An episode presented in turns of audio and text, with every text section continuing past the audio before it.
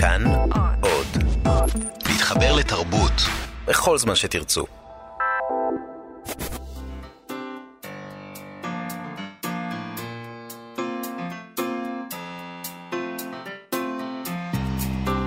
מה שכרוך, עם שירי לב-ארי וענת שרון בלייס.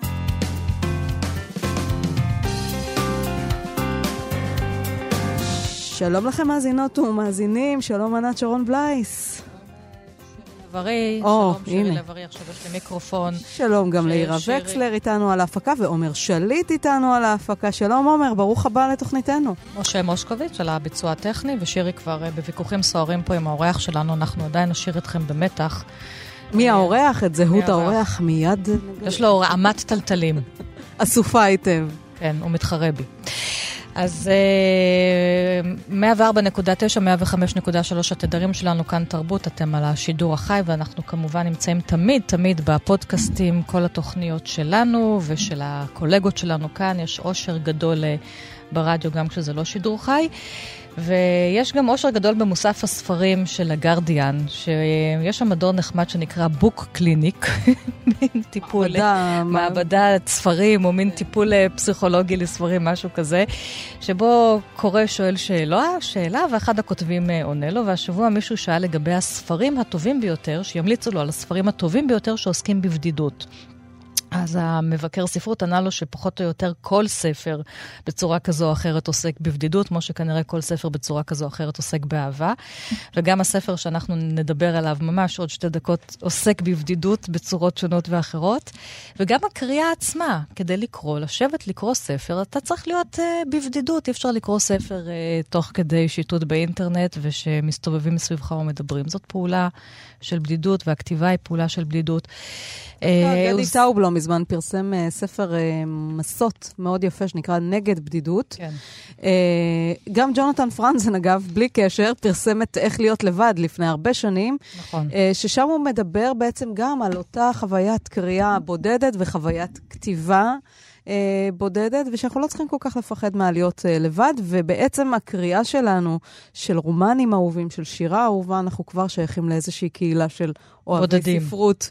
אה, כן, כאילו, בודדים ביחד, מה שנקרא. ג'ונתן פרנזן, אם אני לא טועה, גם פרסם כל מיני המלצות איך לכתוב בש... בש... בימים האחר- האחרונים, כן. וירדו עליו, ואחת מהם הייתה, אבל אני מסכימה איתו, אי אפשר באמת לשבת לכתוב ספר על מחשב שמחובר לאינטרנט. אני לא יודעת. תראי, אז הוא אתה מתפתה הוא קצת לגלוש. אה, טכנו, לא הייתי אומרת טכנופוב, כי הוא לא טכנופוב, הוא פשוט שונא טכנולוגיות חדשות, הוא חשדן לא, הוא כלפי אומר, כל אתה כל המדיומים הזמן החדשים. אה, גולש, גולש אבל אתה לאינטרנט, מקבל, נכנסים לך מיילים. אבל את ההשראות שלך אתה מקבל מהעולם, וזה חלק מהעולם, אז אני לא יודעת, לפרנזן עצמו כנראה קשה לעכל את כל הגירויים שבאים דרך הטכנולוגיה, ו- וזה בסדר, כבודם במקום המנוח, אבל תחשבי שאת כל התחקירים היום עושים עם גוגל ארת' ודברים אחרים. הוא גם מדבר על זה. יושבת אגב, הוא לכתוב- מדבר על זה שהתחקירים לא רציניים בגלל כשאת- שהם נעשים דרך תחשבי רגע, גוגל. כשאת יושבת לכתוב או לעבוד, אני מרגישה שכשאני יושבת על המחשב והוא מחובר לאינטרנט והוא מחובר, מפריעים לי, אני מפריעה לעצמי, אני לא עומדת בפיתוי, אני כל כמה דקות נכנסת לבדוק מה קורה, וזה מוציא אותך מאיזושהי תבנית, מאיזשהו הלך כזה שאת הולכת מהדרך, את כל הזמן סוטה לסמטאות, וזה לא תמיד טוב לכתיבה או לעריכת סאונדים או דברים אחרים אה, שאני עושה. עכשיו, המבקר אה, בגרדיאן גם הזכיר את זה בעקבות הזמן האבוד, שזה ספר עם שלל כרכים ובאמת שלל דמויות, והוא עדיין אומר, עם כל, בכל זאת, זה ספר על בדידות, ואותו מרסל פרוסט עם עוגיית המדלן שלו, הבודדה. ועוד ספר שלא תורגם לעברית, אולי צריך לתרגם אותו סוף סוף, של ריצ'רד יייטס, זה 11 סוגים של בדידות, זה אוסף סיפורים שעוסקים בבדידות, זה סופר אמריקאי שנשכח והוא חזר לתודעה לפני כמה שנים כשיצא כן. הסרט חלון פנורמי לפי הרומן שלו. כן. אז אה, כאמור, המון המון ספרים על בדידות, וגם אה, אצל יונתן ברג, הסופר והמשורר, שלום יונתן, והמטולטל. רגע, אבל אני חייבת. להגיד, לפני שאנחנו מדברים על הבדידות של, אה, שבספר של יונתן ועל יעקב של יונתן, אנחנו עכשיו... אה, הרי הבדידות האולטימטיבית מופיעה לנו בפרשת השבוע, בפרשת וישלח, אחד הטקסטים באמת היפים של סיפורי בראשית, וזה ויוותר, יעקב לבדו. פתאום יש רגע שהוא כבר אה, אחרי שנים של בריחות ושל רמ... הוא מרמה. ומרמים אותו, ויש, ויש דרמות בתוך המשפחה. והוא כבר מתעשר, ועכשיו הוא חרד מפני המפגש עם עשיו, והוא מעביר ומחלק את הרכוש שלו לשני מחנות ואת המשפחה. והוא מעביר את כולם, ואז הוא נשאר לבד בלילה. ואז קורה איזה משהו נורא נורא משונה. במעבר היבוק, הוא נלחם עם האיש, אנחנו לא יודעים מי זה האיש. אחר כך נורא קל לפרש את זה כמלאך האלוהים, אבל לא, יש שם איש, כתוב איש. נאבק עם עצמו. עם עצמו. כן, יש פרשנויות שאומרות שזה מאבק פנימי, והוא מקבל את השם החדש שלו בעקבות זה שהוא מגלה שם כוח פיזי, יש לומר. הוא תופס איפה שהוא תופס כנראה אצל המלאך, והמלאך תופס אצלו, הוא יוצא משם צולע. הוא מקבל שם חדש, שזה כנראה זהות חדשה, ישראל, הוא אמור להתיישר. אבל שנייה אחר כך הוא עוד פעם מרמה את עשיו, ואומר לו, אה, תתקדם אחי, אני כבר אגיע עוד מעט. את יודעת, אני תמיד... שאין לו שום כוונה להגיע לשום מקום. אני תמיד חוויתי את הסיפור הזה של אה, אותו לילה של יעקב, כמו תמונת מראה הפוכה של הלך לך של אברהם. זאת אומרת, הרגע הזה שאדם יוצא מהמוכר, יוצא מהתרבות שהוא בא ממנה, ואז מתחילה להסתייד תרבות, מתחילה להתארגן תרבות, המשפחה, השבט, הריטואל וכולי. ויעקב כבר מגיע בזמן שמשפחה כבר קצת מאורגנת, כבר יש מערכות. ואני חושב שהלילה הזה הוא לילה שהוא חוזר קצת למידת אברהם, הוא חוזר קצת למקום שאדם חייב להגיד לעצמו לך לך. הוא חייב להישאר לילה אחד ער, אחרי שכל המערכות נרדמות, העיר שקטה, רק הוא עצמו מול הטבע, או מול, איך שלא נקרא לזה, אלוהים, התוהו, הנהדר. הוא חייב להסתכן. כן, הוא חייב להישאר ער. במובן, ה... במובן העמוק של ער. להישאר ער בלילה הזה ולהפוך וללכת דרכו את הלך לך שלו. להפך לאדם אחר, לצאת. וזה הוא עושה עם בדידות. את רואה, הוא לא מחובר לשום אינטרנט שם. נכון. אה, וזה המעשה הזה, כמו שאת אומרת, שהוא נשאר לבד, ומתוך זה, מתוך התוקף הזה של להיות לבד, אתה שומע כן. ומתוודע למשהו אחר, רק... שכשיש המולה מסביבך, ואתה צריך לדאוג לאחרים, וגם לעסוק בקטנות, בכל הרמויות האלה, זה בלתי אפשרי. כן, רק צריך קצת לנקות מבדידות את המטענים השליליים, המנלקולים, בדיוק.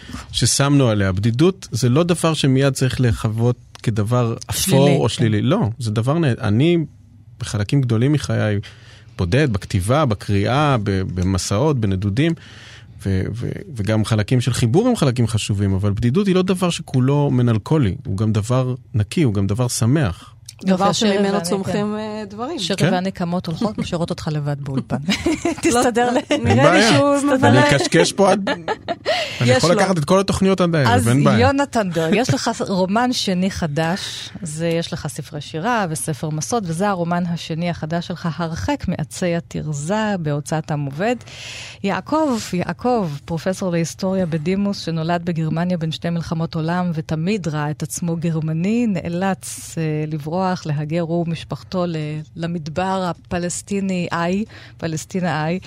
חייו אמנם אה, החלו בשבר הזה, אבל כאן הוא פוגש את רחל, תכף גם נדון בשמות האלה, ומקים איתה משפחה בת שלושה בנים, הכל נראה נפלא, הוא עושה קריירה מפוארת של מרצה, מקים חוג להיסטוריה. מאוד כריזמטי, מאוד נחשק על ידי הסטודנטיות והנשים, והאיש המלומד הזה, שההומניזם הוא נר לרגליו, עם המשפחה הוא לא בדיוק הומני, לא עם אשתו. ולא עם הבנים שהוא מתנכר אליהם, והוא מעדיף את הפרסום, והוא מעדיף לשבת, לסגור, להיות בודד, לסגור את הדלת ולכתוב, הוא ממש מתנכר אליהם, ולפעמים אפילו באלימות, והם גדלים, בעיקר תחת... אה, החייק של האם הדואגת. והקור ו... של האב, כן. והקור של האב, וכל אחד מהם פונה לדרכו. הוא בשלב מסוים אה, מתגרשים, ויש לו אישה שנייה וילד רביעי. אז הנה יעקב ורחל. ואז בר מגיע.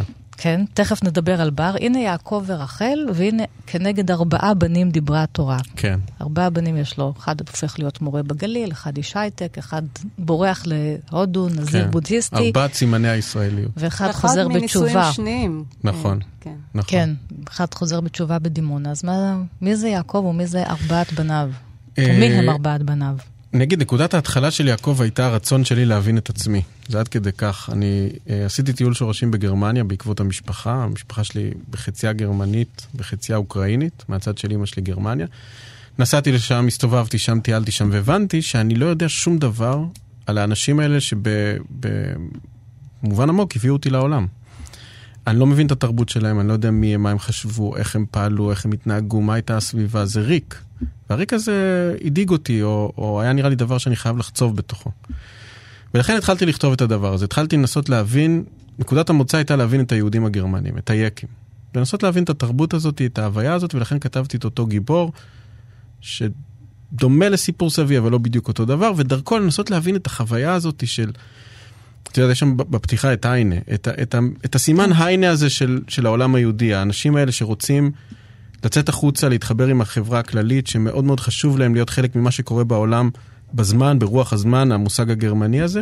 ומצד שני חשוב להם מאוד הבית ו- והחוויה היהודית והשבט, והם נקראים כל הזמן בין הדבר הזה, ורבים מהם, כמו יעקב, באיזשהו רגע מכריעים לטובת המטולטלת של החוץ, של האינטליגנציה, של המיצוי העצמי, של ההצלחה וכולי. ואת אותו אדם דחפתי בעקבות בריון ההיסטוריה של 33 ועליית היטלר, לעבר, כמו שאת אומרת, שדה הטרשים שהוא ארץ ישראל. המקום הזה שבדמיונם היה מדבר שבתוכו מהלכים אנשים בגלביות ועיניהם פגיונות.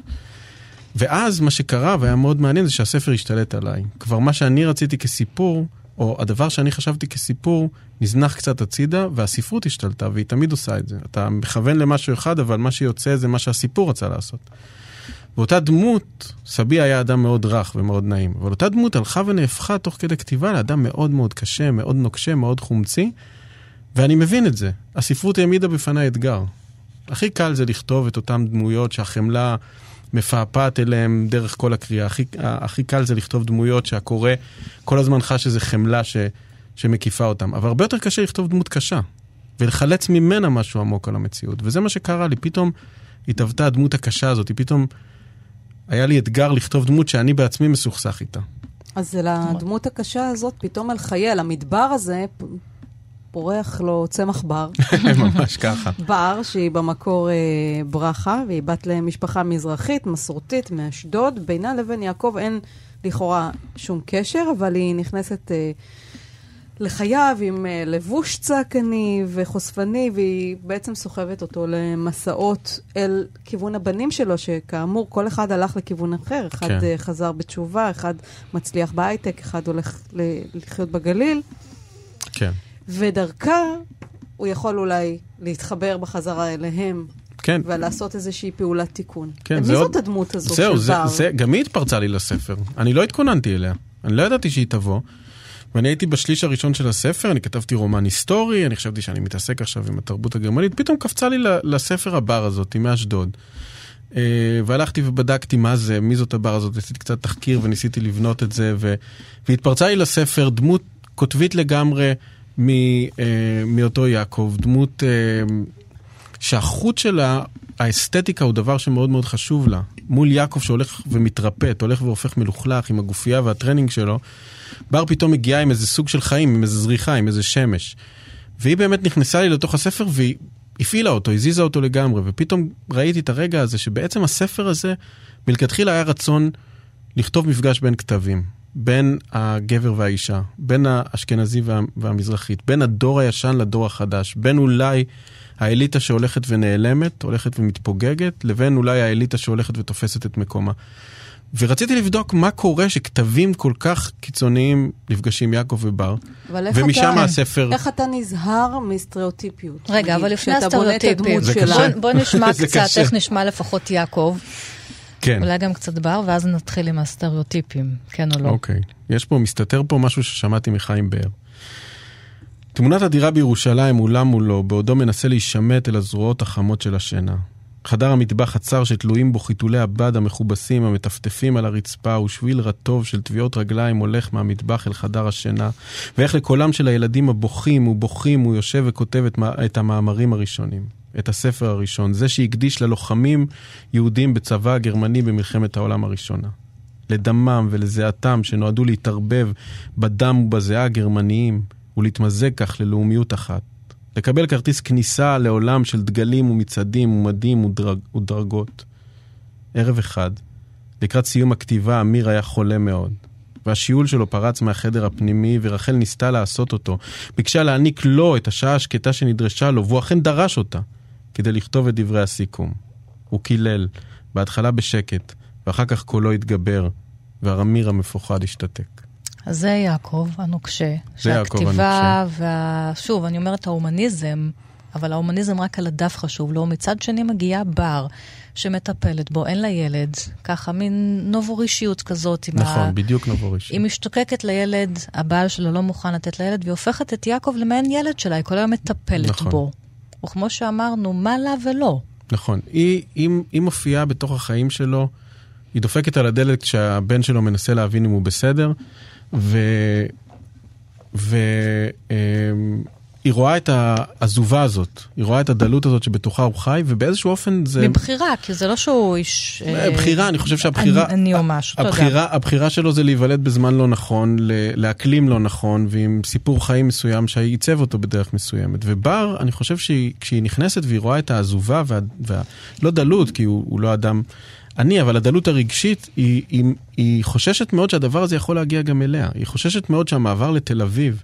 שההגירה הקטנה שהיא עשתה, בניגוד להגירה הגדולה שיעקב עשה מגרמניה לישראל, היא חושבת שאותה הגירה תוביל אותה לאותו מקום, לריקות הזאת, למקום שבו המשפחה נקטעת והסביבה המוכרת של הילדות נקטעת, ופתאום אתה לבד. ואני חושב שדרך התמונה הזאת של יעקב, היא רואה משהו בתוכה ואומרת, רגע, רגע, זה לא ייתכן, בוא נצא. בוא אני אקח את היד שלך ואנחנו נצא למסע הזה שבתוכו אנחנו נוכל להבין איפה המשפחה ואיך אנחנו מתקרבים אליה. והתחנה הראשונה היא אצל הסבתא העיראקית שלה. התחנה הראשונה היא הניסיון שלה לחבר בין הזקן הזה לבין הסיפור שלה. זה פרק שאני ממש אוהב, הפרק הזה שהם יושבים בנחלאות באיזה בית ערבי. והסבתא מספרת על הפרהוד ועל הפרעות ביהודי עיראק, והוא כל הזמן קופץ עם הסיפור המשפחתי שלו עם, עם מלחמת העולם. והמקום הזה זה המקום שקצת הספר מנסה להתהלך בו. הוא מנסה להתהלך במובן שאם אם נבנה פרספקטיבה ביחס לאפשרויות השונות בישראליות, הגליל, הרצליה, דימונה, חזרה בתשובה, חזרה בשאלה, אם נבנה פרספקטיבה אולי נשמע שהדברים לא כל כך שונים. הם לא כל כך כותבים, הם פשוט בחירות שאנחנו נדחפים אליהם או מתעצבים אליהם בגלל הסיפור הישראלי, בגלל המרחב פה, בגלל מה שלוחץ ובוער כל הזמן. ואני חושב ש... דבר גדול להגיד ואולי צריך להימנע מדברים גדולים, אבל זה, זה מה שהספרות מנסה לעשות. במקום שנהיה עם הראש בתוך האקטואליה כל הזמן, ממרחק אפס, היא מנסה להרחיק את, ה, את המבט, לייצר פרספקטיבה. והפרספקטיבה אולי יכולה לגרום לך לראות את הדבר שממרחק אפס ממקום מורכב יותר. אם הצלחתי או לא, זה כבר... אה, השיר הזכיר הסטריאוטיפים. כן, בעיה גדולה. לא, כן, היום חלק מהשיח התרבותי שמתקיים היום, שיח סביב אה, זהות, זה מה מותר לסופר לכתוב. זאת אומרת, האם סופר גבר יכול לכתוב אישה, או שכל אחד צריך לכתוב את מה שהוא נכון. מכיר, ולא להתיימר לחשוב שהוא יודע, כן? להתנסה ולחשוב שהוא יודע, כן? איך כן. היום היה מתקבל ספר כמו מיכאל שלי, אני לא יודעת. אבל אתה לוקח אישה ואתה לוקח מזרחית. איך כן. אתה בונה את הדמות זה... הזאת, מציאותית ככל האפשר, נמנע מקלישאות, כן. עוקף סטריאוטיפים. זה עבודה קשה. קודם כל בוא נתחיל... כאילו המזרחית, זאת עם שמחת החיים, הרי אנחנו יודעים שזה הדבר, כאילו, נכון. הסטריאוטיפ הקלאסי. נכון, אבל בואי בוא, בוא, בוא נתחיל רגע מתחילת הדברים, ואני זוכר שהייתי באיזה אירוע וסופרת צעירה ממש נזעמה מולי שאסור לכתוב את הדברים, שאסור לי לכתוב את האישה, ואני פשוט לא מוכן לקבל את זה בשום פנים ואופן. אני כסופר בחירות מוחלטת, מוחלטת. אני אכתוב על מה שאני ארצה, איך שאני ארצה ומתי שאני ארצה, ואני עושה את הדברים האלה גם מול משפחה שלא נעים לה לפעמים, גם מול סביבה שבאתי ממנה שלא נעים לה לפעמים, זה בכלל לא משנה. כל ה...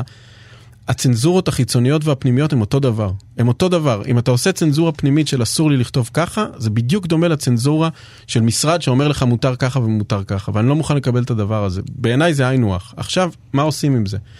ולא רק שמה עושים עם זה, אני בהתפתחות שלי כיוצר, ככותב, חייב לכתוב מה שאחר ממני, אחרת אני אתנוון. שני ספרי השירה הראשונים שלי היו על הסיפור שלי, פסגות, התנחלות, דת וכולי. אחרי שני ספרי שירה כאלה אמרתי, אם אני אכתוב עוד שיר אחד על אני ואני ומה קרה לי, אני פשוט, אני, אני לא, לא יהיה מים. תהפוך להיות קלישה. כן, אני אהיה אדמה סדוקה, והלכתי וכתבתי את היסטוריה, שזה ספר על הציוויליזציה היהודית ושירי דיוקן, ועכשיו כתבתי ספר על תערוכת הקבע של מוזיאון ישראל, שירים על ציורים. כי אני לא מוכן לעבוד לפי הדבר הזה שאתה יכול לחצוב רק באדמה שאתה מכיר, רק ב... בערוגה הקטנה שלך. בקיצור, ו... אתה עושה לך לך ספרותי. כן. נכון, כל הזמן, ו- ו- ואת שואלת איך לעשות את זה, זה קשה מאוד, עשיתי תחקיר, והלכתי וישבתי ודיברתי עם, עם, עם בחורות צעירות, שאני באשדוד, קצת יכול להגיע למאשדוד, כן, נסעתי לאשדוד, דיברתי עם לפחות בחורה אחת לעומק שהכרתי, שנמצאת משם, וממנה ספגתי הרבה, אבל האם, האם הדבר הזה הוא שלם? ממש לא. ממש לא, אני בטוח שיש בזה פערים, אני בטוח שיש בזה טעויות, אני בטוח שיש בזה, כמו שאמרת, קרבה בעייתית ולא טובה למה שהונחה לי, שזה אומר הדמות הזאת. אבל זה נכון לא רק זה, האדם הזה מהגליל, הבן מהגליל, שאני בונה איזה מין ניו אייג'יות, התרחקות מהמרכז, הפניית עורף למרכז הישראלי, אני גם את זה לא עשיתי. זאת אומרת, הלכתי ועשיתי תחקיר. גם שם הייתי צריך לעשות עבודה. החוזר בתשובה, לכאורה אנשים יחשבו, זה קל, אתה, אתה בעצמך באת מבית דתי, ממש לא. לחשוב מה קורה לאדם שונים. באמצע החיים, שפתאום אלוהים מתפרץ לו לתוך המציאות ו- ומבקע אותה לגמרי ומשנה סדרים והופך אותו לאדם אחר לגמרי. כל החיים שלו משתנים. הייתי צריך לעשות תחקיר, הייתי צריך להבין מה זה. הנושא הזה של הזהויות, שאתה גם אומר איך אני אכתוב זהות שהיא לא אני, ואני כמובן, וגם שירי נראה לי, אנחנו איתך, שמי שיוצר, יוצר, וזה לא משנה כן, כרגע מאיפה, מאיזה צד עם אתה. עם הסכנות. עם הסכנות. אז זה גם נמצא פה בספר, הם עדיין קראו לה ברכה, אביה ואימה, לבר. היא רבה איתם בכל שיחת טלפון, בכל ביקור. מה פתאום בר צעק נכון. אביה כששמע את הרעיון? בשום פנים ואופן.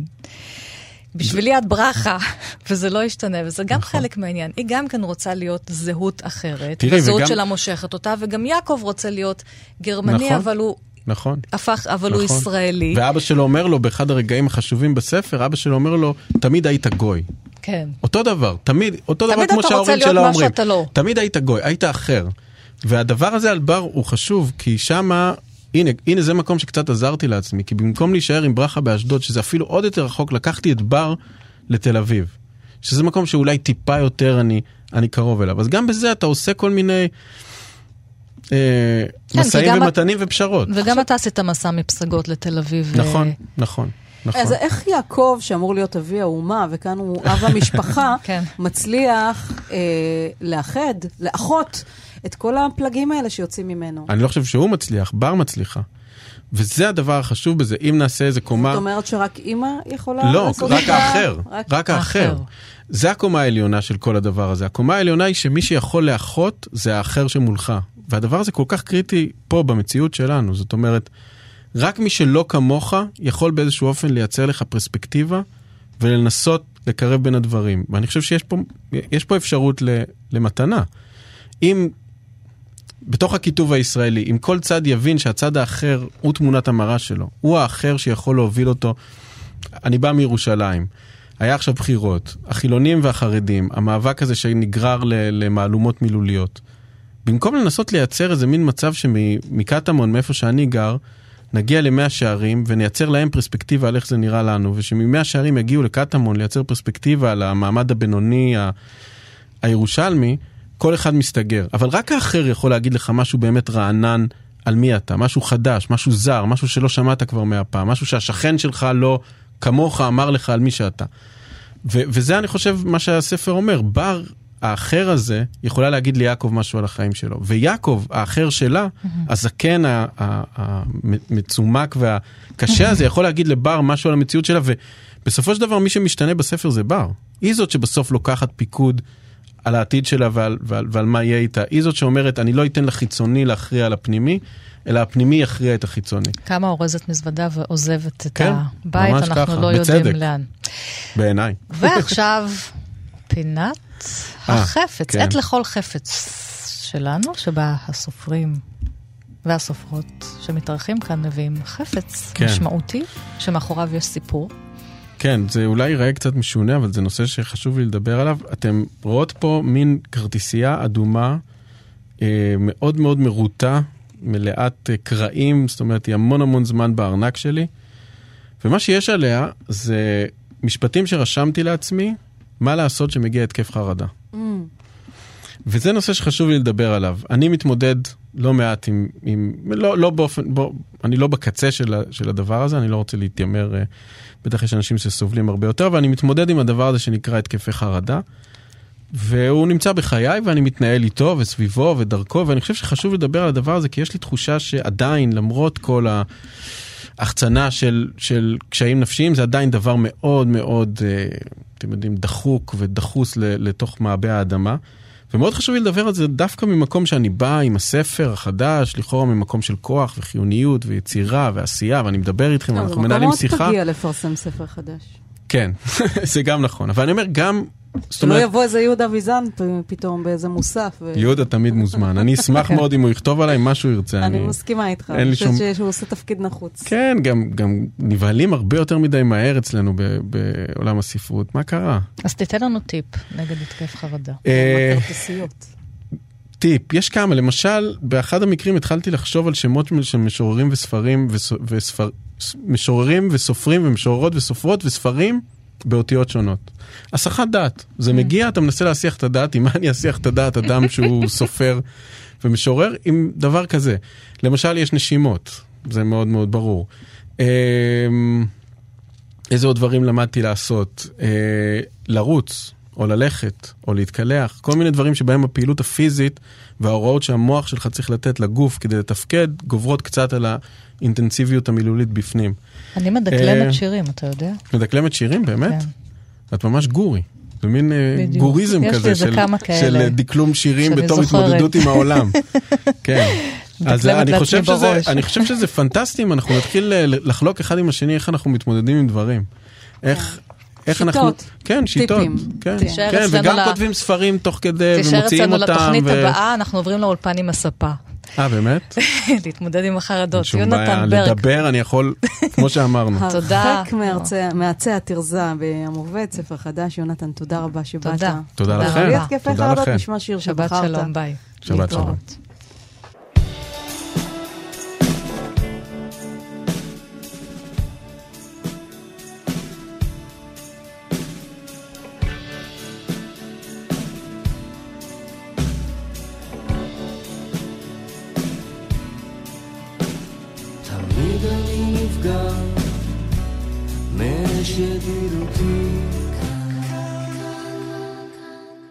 חזרנו uh, למה שכרוך, ואנחנו נשמע עכשיו את הטוקטה בדו מז'ור של שומן בביצוע ריכטר, ותכף נסביר לכם גם למה.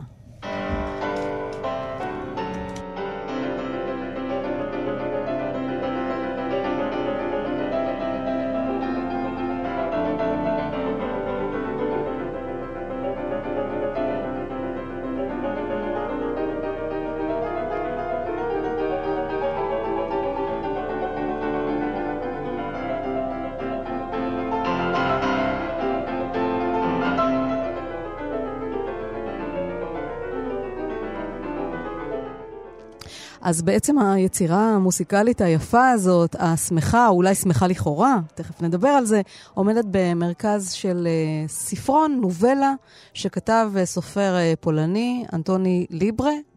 ליברה. שלום חנה הרצי כאן איתנו באולפן. שלום. חוקרת הספרות, ואת תרגמת מפולנית את הספר של אה, אנטוני ליברה, אה, והוא נקרא טוקטה בדו מז'ור, על שם. היצירה הזאת.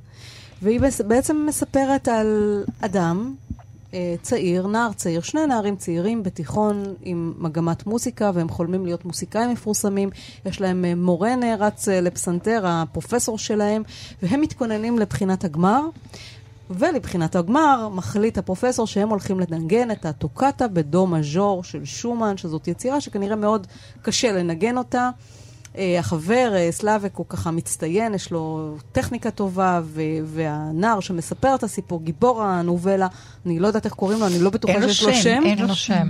אה, מרגיש שהוא פחות טוב, והוא צריך להתאמן, והוא עובר הרבה הרבה תהליכים עם היצירה הזאת, בתוך האימון שלו, בשיחות עם הפרופסור שמסביר להם, שבעצם מפענח להם את היצירה הזאת. כן. זה ככה הציר המרכזי של הנובלה היפה הזאת. איך הגעת אליה בעצם? אה, פשוט נתקלתי בה בוורשה, אני מחפשת, כאילו, אני קוראת פולנית, מחפשת ספרים טובים, ונפלה לי העין עליה, זה חלק משלוש, זה ספר של שלוש נובלות בעצם. ונפלה לי העין, ומיד הרגשתי ש, שזה ידבר אליי, זה איזה מין תחושה כזאת.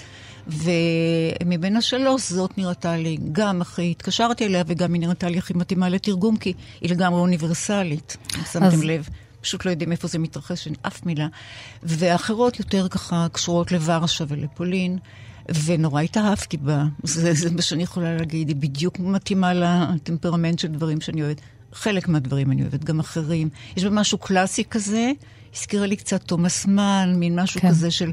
משהו של פעם. כשאת אומרת תומאס מן בהקשר של יצירה מוסיקלית, זה מעניין, כי זה נכון. בעצם על זה הספר, על הקשר בין כן. המוזיקה כן. לספרות. כי בעצם המורה מנסה כן. להסביר להם שהיצירה מביעה רעיונות, מחשבות, כן, רגשות, בדיוק. והם צריכים בעצם להבין כן. מה הסיפור שהיא מספרת. כן, אז זאת נקודה נורא מעניינת, כי קודם כל יש כאן מבנה כזה שה... הסיפור המסגרת, כאילו, זה הסיפור עצמו, וזה סיפור שמתאר מו, הרבה מה... המון המון תיאור, תיאורים של מוזיקה, זאת אומרת של ביצוע של מוזיקה ושל יצירות, שצריך לתאר במילים מוזיקה זה דבר לא פשוט, זאת אומרת זה דבר אחד. מתאר מוזיקה במילים, ומצד שני, היצירה עצמה, שחוזרים ומדברים עליה, הטוקטה, היא, הוא מפרש אותה במילים, זאת אומרת, הוא אומר עליה שהיא...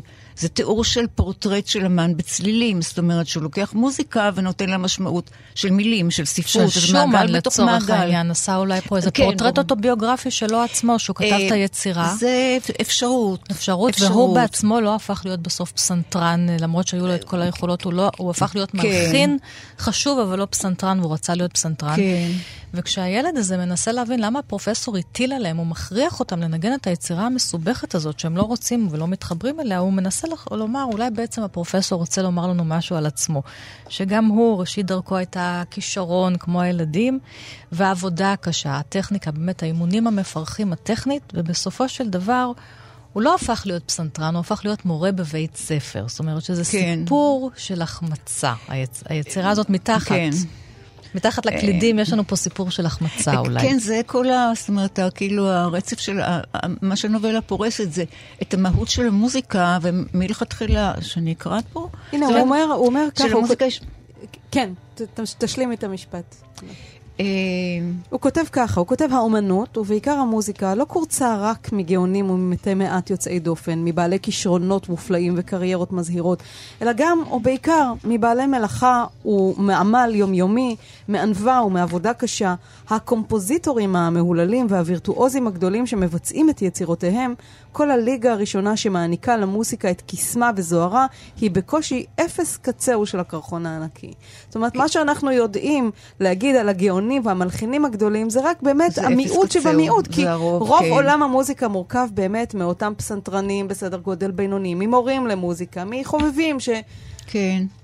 עכשיו, מה שיפה זה שהפרשנות שלו לטוקטה היא הרי מה שהוא מתאר כאן זה תרגול של יצירה, של יצירה נורא נורא קשה, וזה גם יצירה דמוית תרגיל, זאת אומרת, זה כאילו באמת נשמע כמו, כמו אה, התרגול הטכני ב, ב, בטכניקות הבסיסיות, ולא כמו יצירה מוזיקלית, אבל פתאום כאילו, זה מראה גם את הצד של העבודה הקדש, הקשה ושל האפרורית הזאת, הטכנית, שזה בעצם, וגם יש בה הפצעות פה ושם, ובמיוחד לקראת הסוף, של באמת הדבר הזה שאנחנו מצפים שמוזיקה תבטא. זהו, איך, איך עולים מהצד של הטכניקה והתרגול, כן. שזה יכול לעשות כן. אולי כל מי שבא, מתיישב אל פסנתר, כן. יודע קצת ולומד, איך מתוך זה פורצת בדיוק. האומנות, על, היופי, על המשהו החד פעמי כן, הזה. כן, על זה בעצם, על זה הסיפור.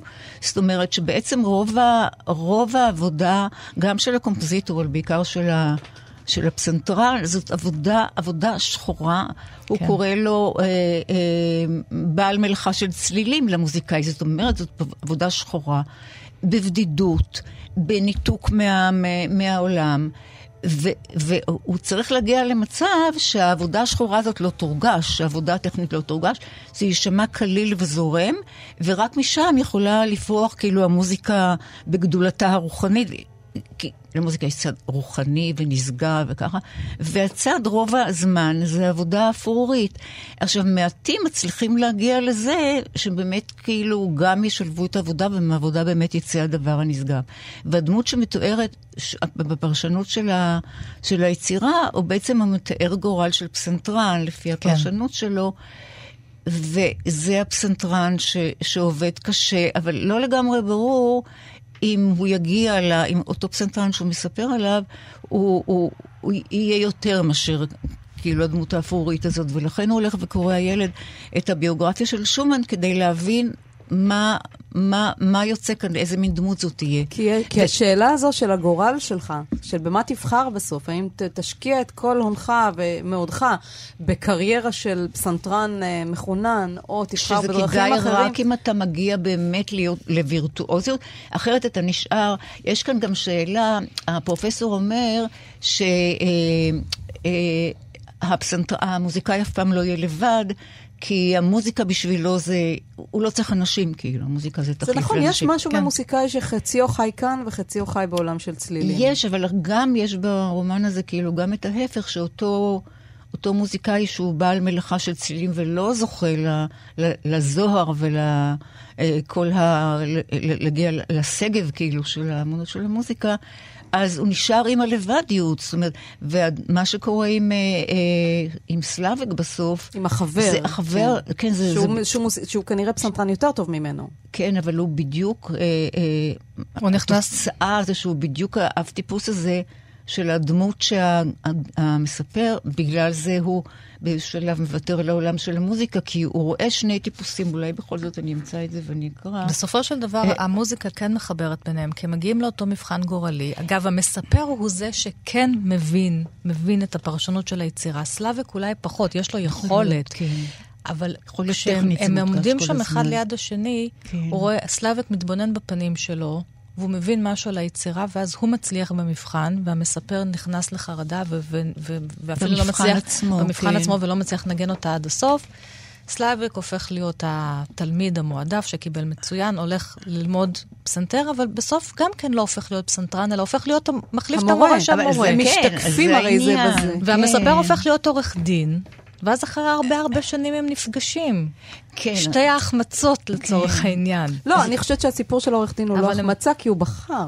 לא, לא, לא, זה מתהפך כל הזמן. כן. זה מתהפך כל הזמן. יש בהתחלה... כל הזמן יש את ההתלבטות של המספר בין, ה, אה, בין שתי הדמויות האלה שהוא רואה לנגד שיש מצד אחד, אני אקרא את זה, יש מצד אחד, יש שניות במוזיקה. מצד אחד קסם, זוהר מסנוור, ומצד שני פנקסנות קטנונית, חשבונאות צוננת. מצד אחד מלאכת מחשבת מכשפת, ומצד שני מיומנות דהויה.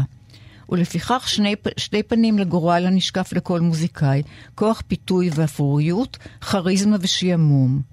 מכאן אותו וירטואוז מש... אה, אה, אה, אפוף תהילה וכך הלאה. ומכאן אותו אחד שיושב תימהוני שמסוגר. אז יש לו את שני, את הדיכוטומיה הזאת כאילו, והוא יודע שהוא לא רוצה. להימנות עם המוזיקאי האפרורי, כי אם לא ילך לו. ו... ב... לא ברור בעצם אם בכלל גם הדיוקן של, ה, של המוזיקאי שמתואר, שהפרופסור מתאר בנובלה, הוא גם כן, אה, הוא מאוד מעונה, זאת אומרת, יש שם אה, באמת בעיקר עבודה קשה, ופה ושם מפציע איזשהו קול. בקיצור, אין כאן, בסיפור הזה, איזשהו מימוש באמת של האידיאל, של המוזיקאי האידיאלי הזה. ולכן המספר מוותר, סלאבה כאילו יש לו סיכוי לחבר שלו, אלטר אגו שלו כאילו, להגיע כן למימוש הזה. ואחרי שהמספר מוותר, פוגש אותו מחדש אחרי 50 שנה, הוא מגיע למפגש. זה נורא מרגש לדעתי, הקטע נכון. הזה ממש מדמיע, אני היום ככה כאילו, קראתי כן, ודמעתי. בגיל 50, 60, הם מבינים כן, את הסלאבק הם יושב, מנגן, והם כן. מבינים את היצירה. מנגן זה כל כך מרגש, כי uh, בסופו של דבר סלאבק הוא בן, דותו, בן בנו של הפרופסור, ובדיוק הפסנתרן האפורוי הזה שלו זוכה לשום זוהר ועובד עבודה קשה, ואז שוב זה מתהפך, כי זה נראה, סלאבק חושב ש... מספר הצליח, כי כן, הוא עשיר. כעורך דין ו- עשיר, כן. כן, הוא גם בעל משפחה. כן. והמספר שוויתר, כאילו, ידע מה הוא עושה, חי חיים אה, נוחים. כאילו ממש בסדר, הוא, הוא מרגיש... הוא מרגיש שבעצם סלאבק, לא משנה, אפילו שהוא לא הפך לה... שהמוזיקה זה הדבר הכי נשגב. וסלאבק נשאר איתה. כן, אה, אז אנחנו אה. נסיים כאן את אה. השיחה עם הספר, באמת ספר קטן של אנטוני ליברה, ליברה. ליברה, הוא עצמו, הפולני. אגב, כנראה, אני משערת שניגן על פסנתר, אבל בחר כן, רק רוצה בקריירה של ספרות אחד ש- ועיתונות. לא מצאתי שום דבר שישווה למוזיקאי אצל הפסנתר, ושוב לפני, כמו לפני שנים, התקנאתי בסלאבק. למרות שהוא רואה שיצא מזה, יצא ממנו רק אה, מוזיקאי אפור. כן, אה, אנטוני ליברה, הוא למד בקונסו- ב- ב- קונסרבטוריום. באקדמיה שכן. אני הייתי. שם, במקרה התגלגלתי לשם לוורשה, והיפה הוא שהספקתי להקליט, בדיוק ההתחלה, אה, אה, אה, כאן הפסקה הראשונה מתארת צלילים, כל מיני מבוך נכון. של רז כזה, אני נכנסתי וזה מה ששמעתי והקלטתי את זה, כן. בכל אופן הוא למד. שם והוא באמת ויתר, זה כאילו...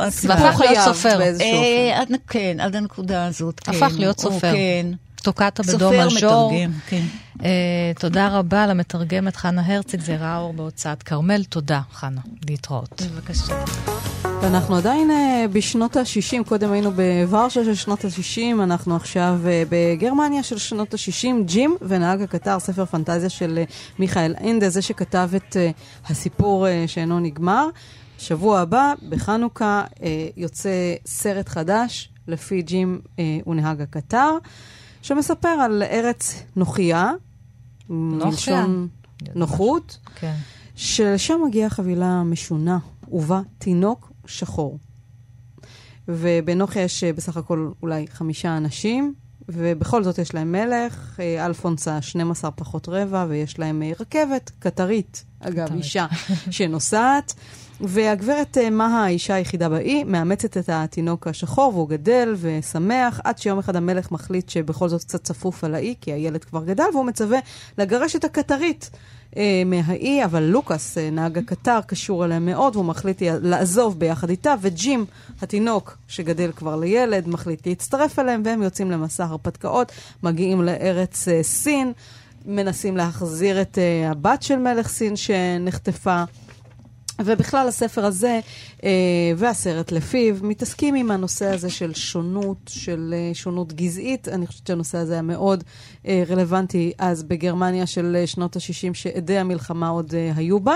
ואנחנו נאמר שלום לאמיר עדה מפילם האוס, שמפיצים את הסרט ג'ים ונהג הקטר. שלום, אמיר. שלום, שלום. אז אה, זה סרט בהפקה גרמנית בעצם. נכון, זו אחת ההפקות הגרמניות הגדולות שהיו בשנים האחרונות. והוא מספר את הסיפור. כן, הוא, הוא מספר את הסיפור על הג'ים, הילד המאוד שובב שאוהב לעשות שטויות, ומלווה אותו במסעות שלו כדי למצוא את ה... הוא ילד אסופי, כאילו לא, יודע, לא יודעים כל כך מאיפה הוא מגיע, אז בסיפור הוא מלווה אותו בניסיונות שלו לברר מאיפה הוא מגיע ולאן הוא הולך. אז השאלה הזו הגזעית נמצאת שם, כי הוא צבע עורו שחור, והם מגיעים, מגיעים לסין שלא הייתה כל כך ידועה אז במערב, זה גם סוג של החירות. והדרקונים כן, שהם איך- פוגשים. כן, אחד הדברים, ש... אחד הדברים ש... שמתגלים בסרט זה ש... שיש שם שונות גדולה של ילדים, כאילו בסופו של דבר ג'י מציל קבוצה גדולה של ילדים. כל הילדים החטופים שנמצאים בעיר בדיוק, הדרקונים, כן, שכל אחד בא ממוצא ילדים. אחר, נראה בדיוק. אחרת, ועדיין הם כולם צוחקים על ג'ים כי הוא שחור. לא בדיוק, כי הוא גם מוצא שם ילד שהוא דומה לו בסופו של דבר, אבל כן, הרעיון זה שהם, הם, יש שונות בין הילדים, ו, ובסופו של דבר יש ילדה סינית, יש ילדה שחורה, יש ילד שדובר גרמנית, יש ילד שדובר אנגלית, יש אינדיאני, ויש כל מיני ילדים, וזה... והדרקונית הזאת אוספת אותם מכל העולם וגורמת, ובצורה כזאת היא עוזרת להם, הם מגלים את השונות ב- ב- ב- ב- ביניהם. גם אבל גם, הדרק- ה... לא, אבל גם, תראה, אבל גם הדרקונית הזאת, לצורך העניין, מצד אחד העניין הזה של השונות, כל הספר מתעסק עם שונות ונגד דעות קדומות. שוב, זה גרמניה עשור אחרי המלחמה. מצד שני, גם עיר הדרקונים, יש שם אה, שלט בכניסה. אה, הכניסה לדרקונים בני גזע בלתי. בלתי, כן, טהור, אסורה. העובר על הוראה זו מות יומת, ואכן יש שם דרכון, ד- דרכון, דרקון חצי אחד ש... דרקון. כן, אה, דרקון אחד שיוצאת לו, לא יוצא לו אש מהפה, אז הוא כי אימא שלו מוגלה. היא סוסת יאור. כן, אז הוא מוגלה. אמא כי שלו הייתה היפופוטם, אמא שלו הייתה היפופוטם, וזה... אה, כן, זה... זה- זה- הוא מקלקל את הגזע הטהור. המקום הרע שם הוא מקום טהור גזע, כאילו, ש... בשביל ילד בשנות ה-60 זה ממש אה, אז מדבר... מה ילד היום יכול להפיק, מה- ככה, מה הערך המוסף של הסרט הזה היום? קודם כל שהשונות היא דבר, היא דבר נפלא, כי, ה- כי רק ברגע שהם הם מגלים את השונות בין, בין הילדים, הם מצליחים אה, לפתור את הבעיות שלהם ו- ולצאת מהעיר הדרקונים בצורה מסוימת. ואז זה עוזר לכולם, אה, השונות היא דבר שעוזר לכולם באופן עקרוני. אה, העובדה שזה ילד גדול, שנהג הקטר, שזה לוקאס, וג'ים, ילד קטן, משתפים פעולה, זה גם עוזר להם. אז זה גם, אה, זה, כן. זה, זה מלמד אותם שאפשר להיעזר במבוגרים, ומלמד את המבוגרים להיעזר בילדים, כי, כי לא תמיד אה, המבוגר יודע את הכל כמו שצריך. יש בסיפור הזה של אנדה גם אמירה פמיניסטית uh, חזקה, כי יש שם נשים שהן מובילות, שהן אמיצות. Uh, גם הקטרית שיוצאת למסע הרפתקאות, גם כן. הנסיכה ליסי הסינית. Uh, גם הגברת מהה שמאמצת? את התינוק, כן? אפילו שהוא שונה ושחור וכולי. נכון. אני פה, הקטרית זה קצת, אני חושב שזה מה שנקרא משיכת יתר, אבל אה, למרות שהיא בסופו של דבר נולד לתינוק, אה, קטר קטן, אבל אה, כן, זה... אז הספר הפנטזיה, ג'ים הוא נהג הקטר, משבוע הבא... לא, סרט יוצא לא, אני אומרת, הספר, זהו, הספר הפך סוף סוף לסרט, כי כן. זהו, כי הסרט זה הסיפור שלא נגמר, שהפך לאחד הסרטים הקלאסיים, הוא כבר איזה 20-30 שנה בקולנוע, ועכשיו סוף סוף גם ספר נוסף הפך לסרט. משבוע הבא בבתי הקולנוע לכל המשפחה. תודה רבה לך, אמיר עדה. תודה על השיחה. אנחנו מסיימות את uh, מה שכרוך uh, מהדורת סוף השבוע עם שיר שהמילים שלו לקוחות uh, ישר מתוך פרשת השבוע. קטונתי מכל החסדים ומכל האמת אשר עשית את עבדך, פרשת וישלח, זה יעקב מדבר אל אלוהים. אם אלוהים שומע, או היא שומעת. שירי לב-ארי, תודה רבה לך. ענת שרון בלייס, משה מושקוביץ, עומר שליט, עירה וקסלר, תודה לכם, ושבת שלום לכם המאזינים. קטונתי אשר עשית את ה...